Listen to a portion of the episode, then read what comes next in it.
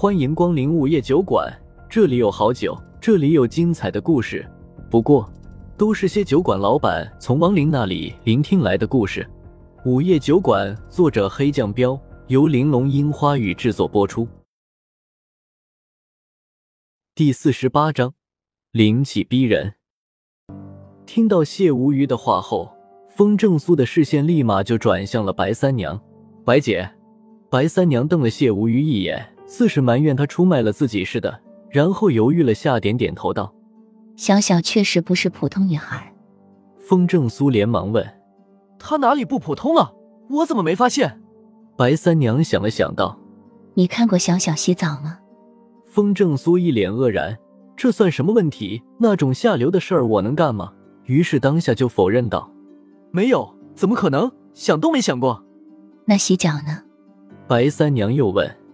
风正苏嘴角抽了抽，白姐，我又不是变态，也不猥琐，怎么会看小姨子洗脚呢？白三娘笑笑道：“我就是问问嘛，你想那么多干嘛？不过你都没看过，难怪你一直没发现。你到底发现什么了？”风正苏无语的问道：“这几天我安排了一个下人照顾小小，给她洗个衣服、做做饭、搓搓背、泡个脚什么的。”白三娘缓缓道。风正苏急忙问：“那下人是男的还是女的？”白三娘翻了个白眼：“是个大妈。”哦，风正苏松了口气：“你是不知道啊，那个大妈就伺候了小小两天，她那双布满老茧的手居然退掉了老茧，变成了跟贵妇一般的玉手一样。”白三娘继续说：“风正苏难以置信的道：‘不会吧？’是真的。我问他干啥了。”他说什么都没干，就给小小搓了搓背。白三娘认真的说。风正苏讶然道：“给人搓背还能让手变呢？”更神奇的是，那大妈把小小的洗脚水倒进了废弃的花地里，结果第二天那片地里竟然重新长出了鲜花。白三娘继续道：“风正苏知道白三娘不会拿这种事情乱说，当下不可思议的道：‘小小有灵体。’”白三娘点点头：“是的，除了灵体，没别的解释。人的身体叫人体，精怪的身体叫妖体。亡灵没有实体，所以叫阴身；而灵体则是传说中仙女的体质。灵体外表看起来没什么特别之处，也就看着皮肤好点儿。但是拥有灵体的人，出的汗，甚至是新陈代谢产生的废物，都含有灵气。那种灵气能让枯树逢春。”百花重开，比最好的化肥都神奇。风正苏忽然想起来一件事：莫小小好像从来没用过沐浴露、肥皂、洗头膏之类的东西，最多也就是在玩 cosplay 的时候化化妆。现在再听白三娘这么一说，就明白了，灵体压根儿就不需要那些东西啊，因为它根本就不会脏，也就出点汗，随便用水冲冲就干净了。这种体质可是所有道修做梦都想拥有的体质。这么说，我那小姨子确实不是个普通女孩。风正苏有些感慨的道。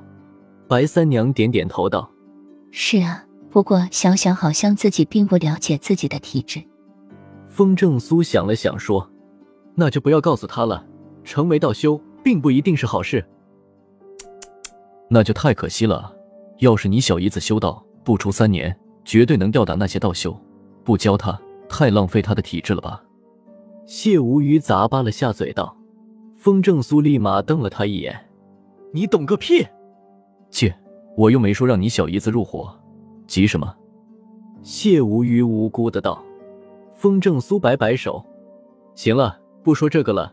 等时机成熟的时候，我会亲自教他的。反正暂时不能告诉他。你的小姨子，你自己看着办，反正跟我没关系。”谢无虞不在意的道：“嗯。”风正苏嗯了一声，对白三娘道：“白姐，麻烦你安排人看着他点儿。要是有有不开眼的家伙找他，不用客气。”放心吧，我早就安排人了。”白三娘道。风正苏看看天色快亮了，当下就说道：“好了，今天先这样，打烊吧。”那明天怎么安排？”白三娘问道。风正苏看了谢无虞一眼，道：“我俩去叶家。”白姐，你就看店吧。白三娘比划了一个 OK 的手势，挎着自己的包就走了。那我也睡会儿去了，明天上午见。谢无鱼挥挥手，也回了自己的花店。风正苏关上酒馆的门，就直接回了家。这一次卧室里很安静，悄悄走过去一看，发现胡依依已经睡了，于是他就没惊动她，赶紧悄悄的洗漱了下，也上了床。然而风正苏刚一睡着，胡依依就猛地睁开了眼睛，在床头柜上写了个便签，就又去了杂物室。次日，风正苏醒来的时候已经上午十点了，伸了懒腰，正准备起床，就看到了胡依依写的便签。老公。我逛街去了。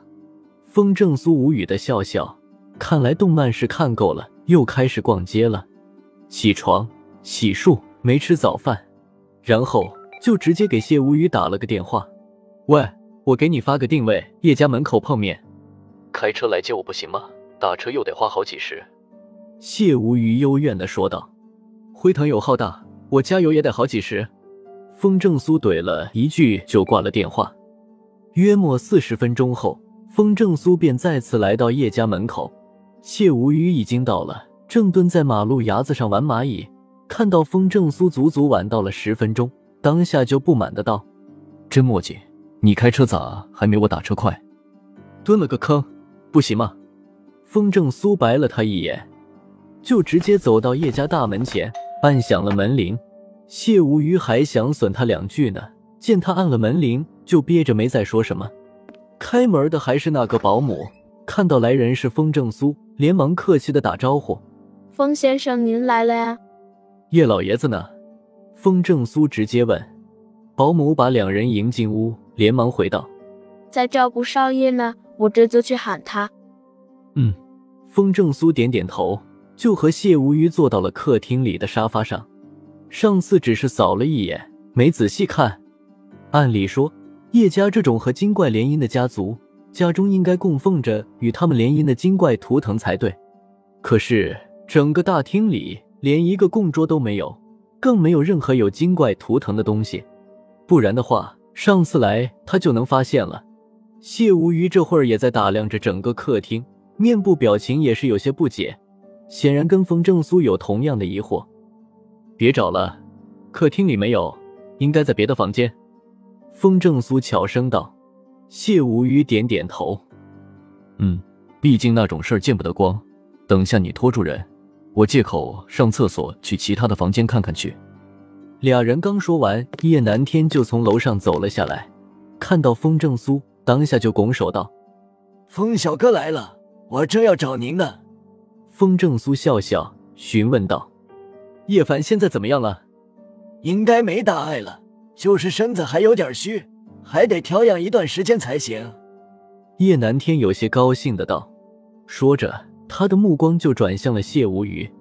这位是风正苏，刚要介绍，就见叶南天接着说道：“这么漂亮，应该是风小哥的女朋友吧？”呃，风正苏和谢无虞同时僵住了。老爷子，你什么眼神啊？我是男的。谢无虞干咳了两声，涨红着脸，没好气的道：“叶南天愕然了一下，满脸都是尴尬之色，赶紧道歉：‘呃，对不起，实在对不起，我我老眼昏花了，没看出来。’没事，这是我朋友谢无虞，她长得确实漂亮的不像个男人，老爷子认错也不奇怪。”风正苏暗暗瞪了一眼谢无虞，活该。谁让你长了一张女人脸呢？别计较这种破事儿了。然后才打着圆场道：“呵呵。”谢无鱼皮笑肉不笑。叶南天尴尬的继续道歉：“怪我，怪我，我是真没见过谢小哥这么漂亮的男子。”算了，小事，老爷子不用放在心上。谢无鱼摆摆手道：“风正苏没再继续纠结这事儿，当下就说道：‘我们来就是再看看叶凡。’”没别的大事儿，太谢谢风小哥了。我刚还想着请您再来看看小凡呢。叶南天有些感激的道，说着就伸手迎着二人上楼。不好意思，我能先去下洗手间吗？谢无虞趁机说。叶南天抬手指了指洗手间的方向，道：“谢小哥，请自便。随后就领着风正苏上了二楼。等来到叶凡在的房间，风正苏就发现叶凡现在气色好了不少，不过仍然在床上没下地。他应该刚吃了东西，在床头柜上还放着没来得及收走的空碗。风正苏瞥了一眼空碗，不由得眼神一凝，碗里有血，鲜血。又到了酒馆打烊时间，下期的故事更精彩，欢迎再次光临本酒馆听故事。